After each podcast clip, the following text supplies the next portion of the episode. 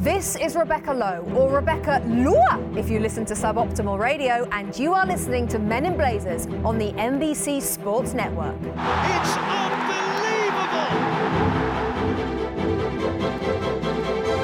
Welcome to a Men in Blazers pod special. Oh, a special pod special. One with the coach of the US men's national team, Jurgen Klinsmann, on the eve of the biggest game on home turf until his boys, oh please God, take Russia by storm at the 2018 World Cup. This Friday, Mexico, in Columbus, in the Hex. Five years and three months have passed since our guests took the helm of our national team. There have been moments of wonder. The 2014 World Cup, we laughed, we cried. There have been nights of, oh, not in the face angst. The 2015 Gold Cup and subsequent stumble in Confederations Cup qualifying against Mexico. And despite the US achieving their ambitious pre tournament goal of making last summer's Copa America Centenario semi final, their performances have never shaken an undertow of concern about the overall progress, momentum, team chemistry, and tactical acumen of the overall programme, in part because those performances have just never quite met those we long for deep in our hearts and dreams. The US enter the vaunted Hex with a squad at the time of transition caught between the sliding generational tectonic plates of vaunted aged warriors, your Jermaine Joneses and Tim Howards, and the newly shaving heroes Christian Pulisic and Jordan Morris. It's a time of hope. It's a time of fear. And the fact that the hex starts in the most magical of ways in Columbus, American soccer's Castle Black, against regional arch rivals Mexico, a game in which any score but Dos a Cero will be analysed as a referendum on the health of the entire US soccer programme. Well, it means the stakes, they couldn't be any higher for both manager and team. To gain a sense of where we are from his perspective, a state of the state of the Jurgen Klinsmann tenure, so to speak, I travelled down to Washington, D.C. to talk change, risk, and what it will take for the United States to go next level. Sitting right here before me in your nation's capital, we welcome to the pod a 1990 World Cup champion as a player, and for the last five plus years, manager of your US men's national team, the one and only Mr. Jurgen Klinsmann. Thanks, thanks for having me. oh, I'm delighted to be with you, Jurgen. What a summer it's been. I mean, first up, we saw Iceland in the Euros beating England. God, did that really happen? Wales beating Belgium 3 1, reaching the semi final. We were all enchanted. Were you sitting there watching and thinking, why not the USA in a major tournament? Absolutely. Absolutely. Why not us making a big splash in one of these big tournaments? And that's our dream. That's what we're working towards. We want to be in Russia in two years from now and we want to make a big surprise. We want to get to the quarters and, if possible, into the final four. I think this summer was huge. Copa America with Brazil, Argentina, Colombia, Chile. And getting into the Final Four was a tremendous experience. And I think it gives our players the belief that if everything works perfectly, if I give everything I have, I have a shot at it. When you look at the world football and the hierarchy, there's the elite, the Argentinas, the Germanys, the chasing pack, France, Uruguay, Colombia, the wild cards, Italy, Croatia, Mexico, in your thinking, not by FIFA's kind of crazy rankings, but in reality, how far back are the US right now? When you go into these big tournaments, if it's a Euros or if it's a Copa America and obviously a World Cup, you make sure that everything fits perfectly. You're perfectly prepared physically on top of your game.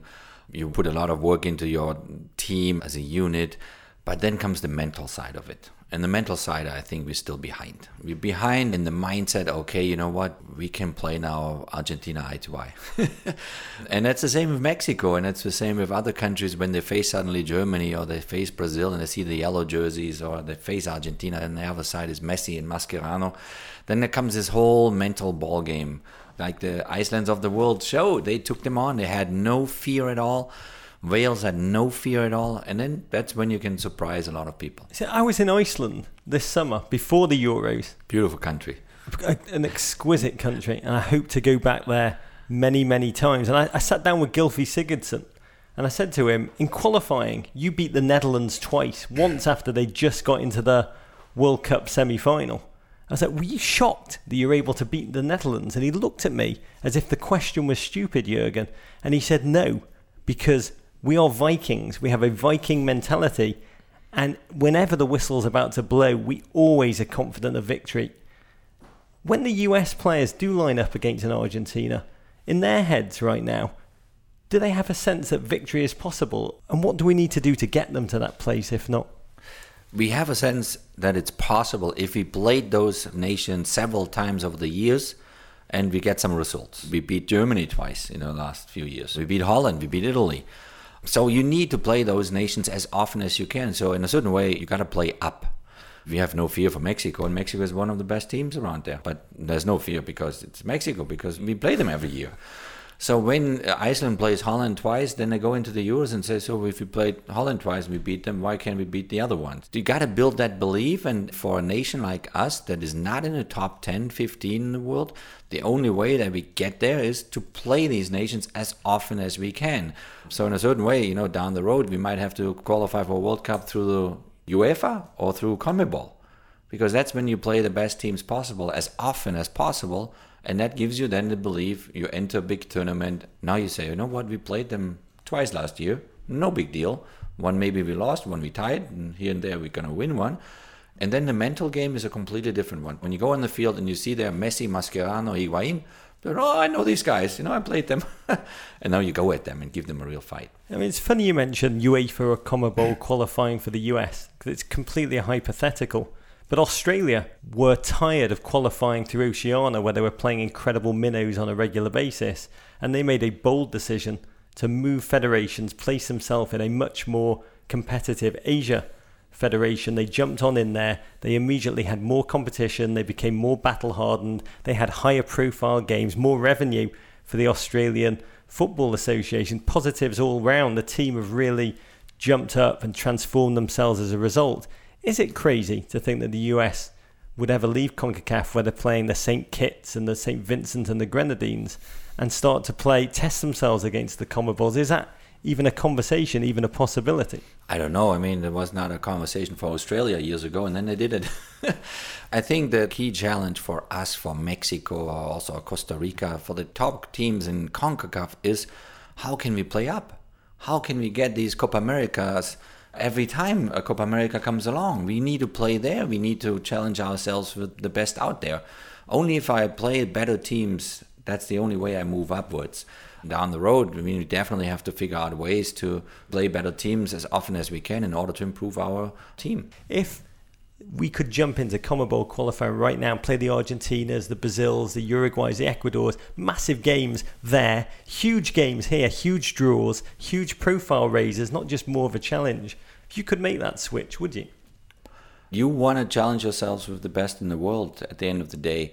The reality is, if you would theoretically play qualifying through CONMEBOL or qualifying through UEFA, the reality is we might not qualify. so that's as simple as that. If you look at UEFA, what teams sometimes stay behind from a World Cup, same at CONMEBOL, it's kind of a bit scary. but in order to become better, in your overall program and your players getting better players and your team is becoming a better team, that's what you should do at the end of the day. But the risk is there that you're not qualifying.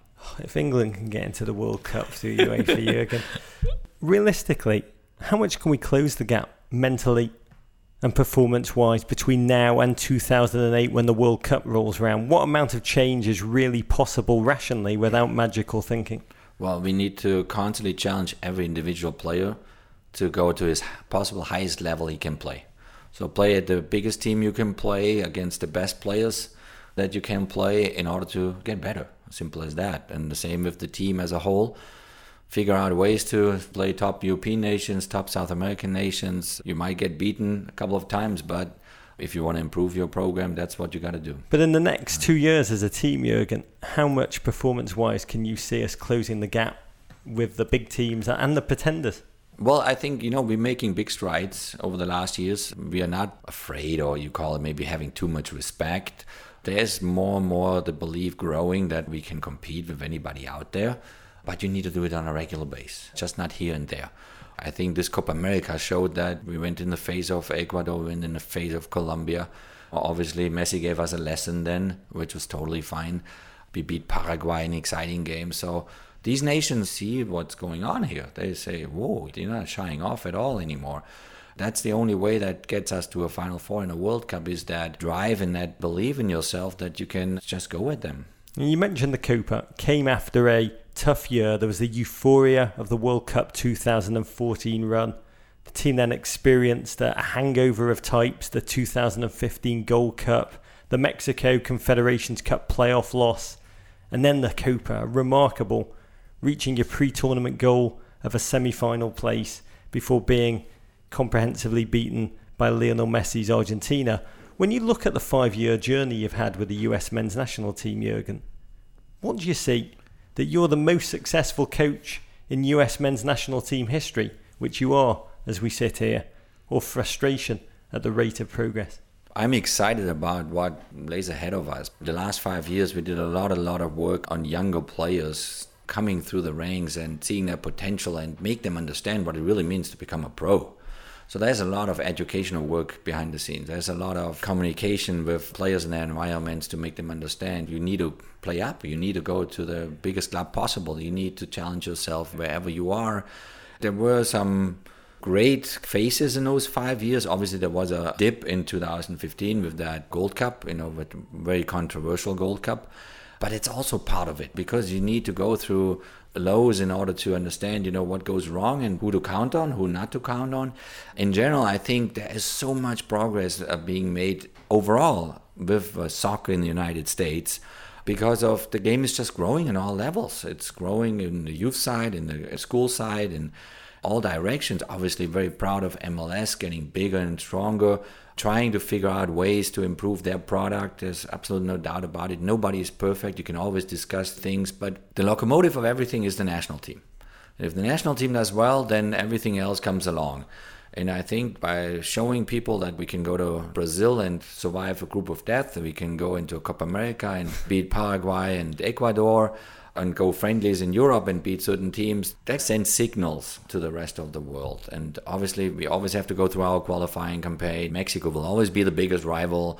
But at the end of the day, we need to figure out ways how to play up. Can I you, well, you mentioned the low times. When they occur, when the media are piling on, when for the first time there's discussions about job security, have there been days when you look at yourself in the mirror and ask yourself, why am I doing this?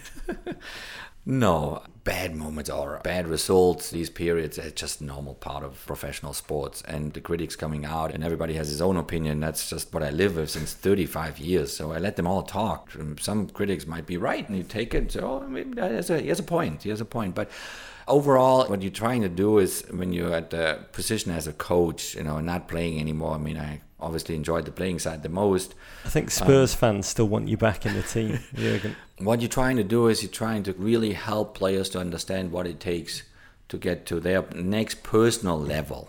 And when you see then players coming along, some players making a step backwards, then two forwards, and the keyboard is always patience and everyone is different and that's what i really love in that job. It is that personal relationship with the players to say hey you know you're just at 70% you're at 65% you might be at 80% but what about the next 20 and then kind of melting this into a team environment and making sure they understand the team components and then wait for these big moments. You wait for Copa America you wait for World Cup to prove the point but getting criticized is just a normal part of your job we're about to begin your second hex.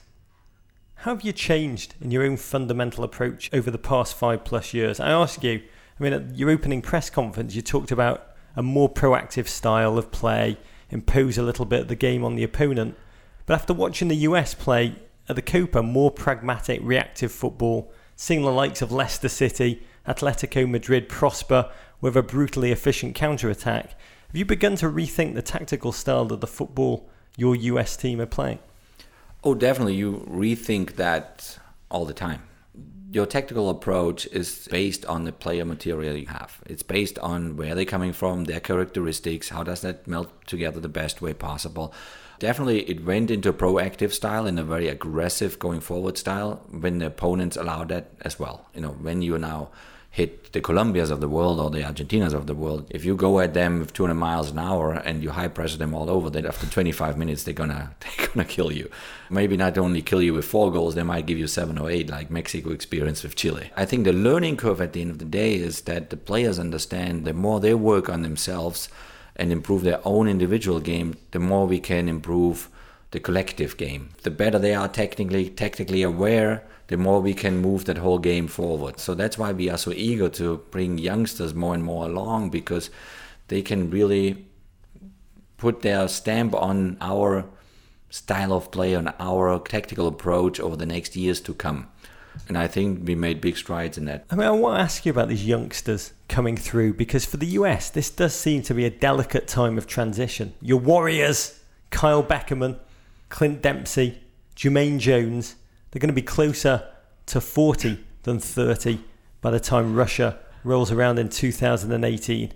And if you don't make changes and go with, say, the Pulisics, the Jordan Morrises, and stay with the tried and tested players that we know and love, don't you feel at this point that we know exactly how far we can get and that history is just going to repeat itself? Um, that's the challenge for every coach out there: how to make a transition happening between two World Cups. So it is crucial that the Christian Pulisic, that the Jordan Morrises, the Julian Greens, the John Brooks, the DeAndre Yedlins of the world, the Ethan Horvath, that they make there a very, very strong push. Because you go into a World Cup, you cannot rely on players that are beyond 35. Physically, it's not doable. So hopefully we can get this transition moving faster over the next 18 months, you know, to get a clearer picture of who's ready to do that we are kind of dependent on what these players are doing in their club environments, how far they can make it in their club environments. Do they play every weekend? Do they make a push to the better teams, to the higher profile teams? What do they learn? Are they playing just you know normal league games, or are they playing maybe you know your Europa League? Are they maybe playing a Champions League? This is our hope: is the more players in the Champions League, the better your quality as a national team. In your preference, to the arc of the hex, would we see a lot of new blood bed at the heart of this US team? We will bring definitely new blood through the hex. I mean, one thing is you got to get the results done. That's the clear message to every coach out there. At the same time, we have to keep on transitioning our team to a younger generation. You're a world class footballer, Jurgen. World class footballers like Platini, or in England, Glenn Hoddle, often find it hard to be coaches. They don't appreciate the mindset of players who are just good and what they think about the game as opposed to truly great. I mean, you've got to do something even harder as a manager. You have to put yourself in the head of a young American who grew up in Seattle or Hawthorne, California, and understand their mentality, how they see the world and the game. Over the past five years, what's been your biggest learning about how the mind of an American player is fundamentally different to a German one? I always say you're a child of your environment. And the environment here in the United States is very, very different to where I grew up in Germany, or a kid grows up in England, or a kid grows up in Brazil. On top of that, with every younger generation, you have a completely different culture around them. It's so different to the past. So that's why I never like to talk about the past. I like to talk about now and tomorrow. And I need to learn every day about the world the younger people living in. The challenges are then kind of similar to Europe and South America as well. We're living in the times of Twitter, Facebook, Instagram, and all that stuff. We the players are heavily influenced by what outside people say, blog, comment on, because they look at that stuff. The first question every time you get a different hotel is, "What's the Wi-Fi password?" You know, it's absolutely not important, but obviously it is important. and it makes it tough for that younger generation really to maximize their potential. I'm glad that I'm not playing anymore. I mean, because you're so distracted all the time. So the few ones then that understand that actually and say, you know what, my priorities are the right ones, my time management is the right one. they can make a huge difference. So for us coaches, we got to figure out ways actually to get to them, make that clear to them that don't waste your time. Can we talk about the goalkeeper situation?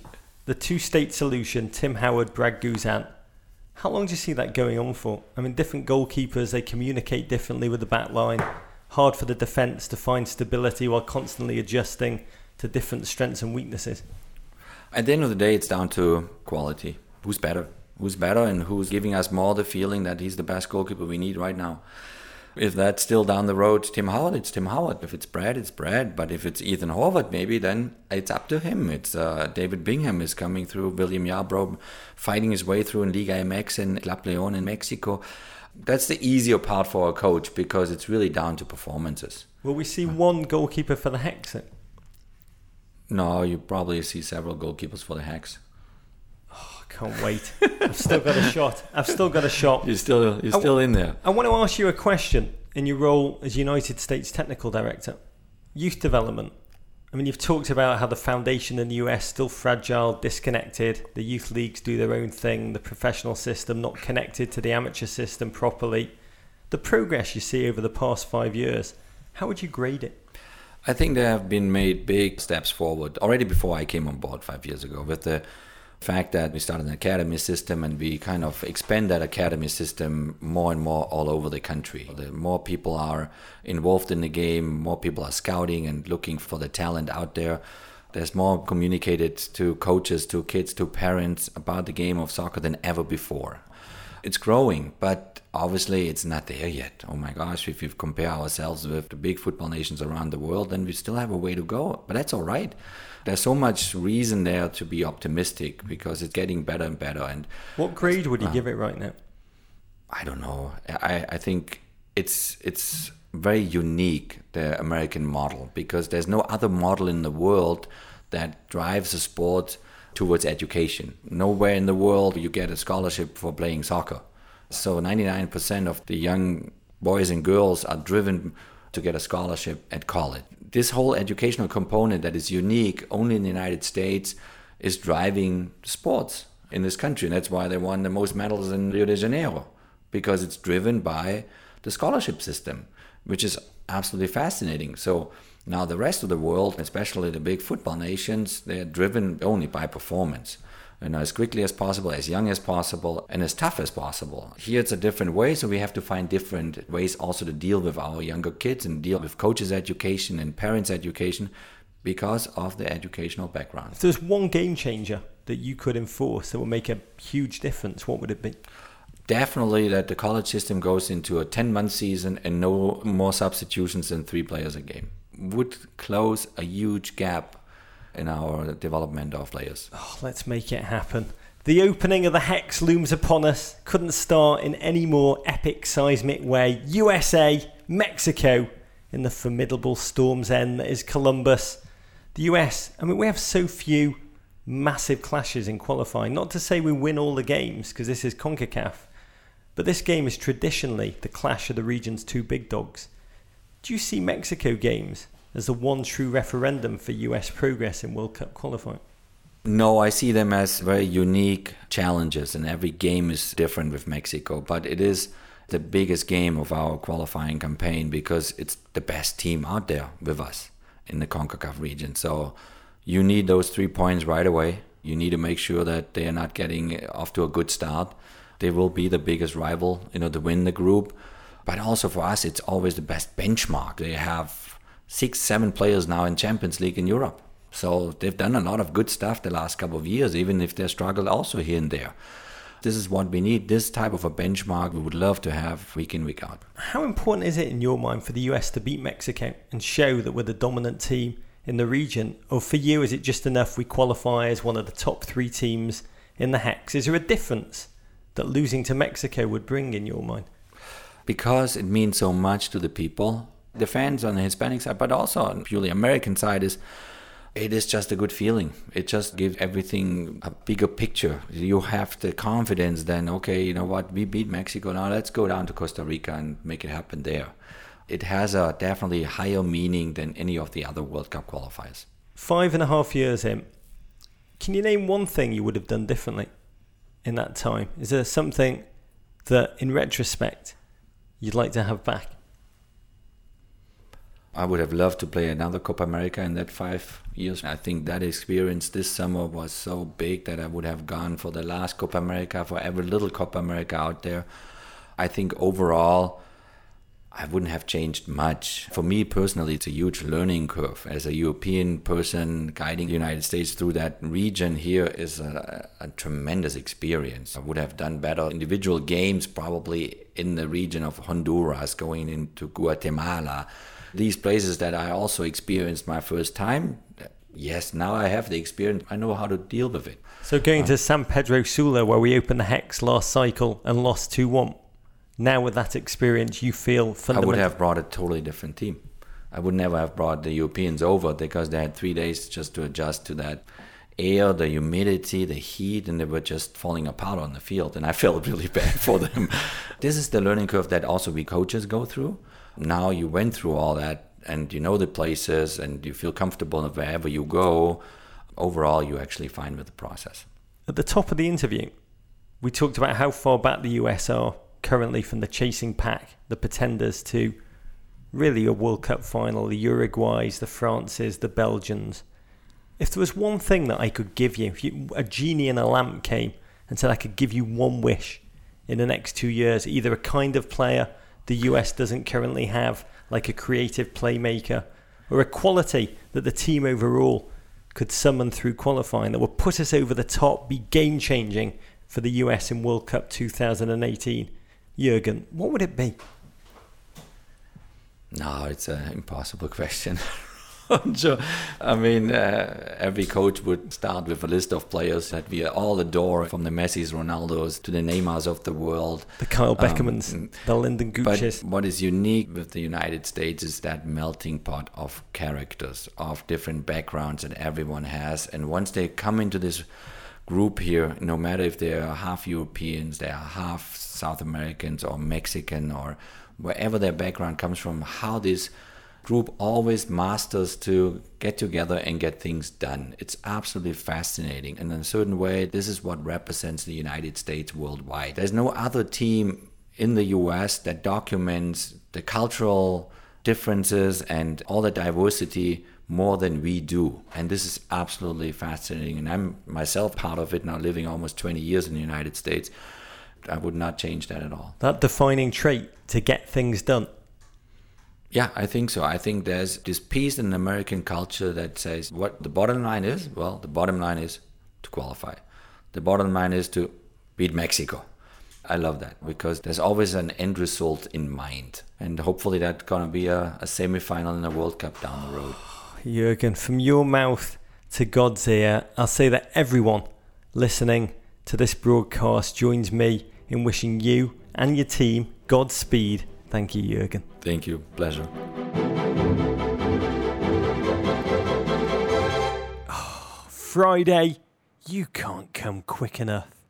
Until then, stay tuned to our social media and website for some videos of this interview that we'll be releasing throughout the long, dark, optimistic, pessimistic days that lie between. We'll also be sending out a special, a really special USA versus Mexico themed newsletter this Thursday. You can subscribe. Please subscribe. Do it now. Online at meninblazers.com. Among other USA Mexico features, we'll have a piece on the best place in Columbus for a pint of Guinness. And we'll also talk to Columbus crew and US legend Frankie Hejduk. No one knows where the Guinness is hidden in Columbus better than that man. If you aren't fortunate enough to be able to rub shoulders with the American outlaws descending upon Columbus, no doubt as we speak, the game will be broadcast on Fox Sports 1 under the safe, assuring wings of oh President Rob Stone, 7:45 p.m. Eastern on Friday, and in the words of our Lord, Surrey and Dark, Go, go, USA.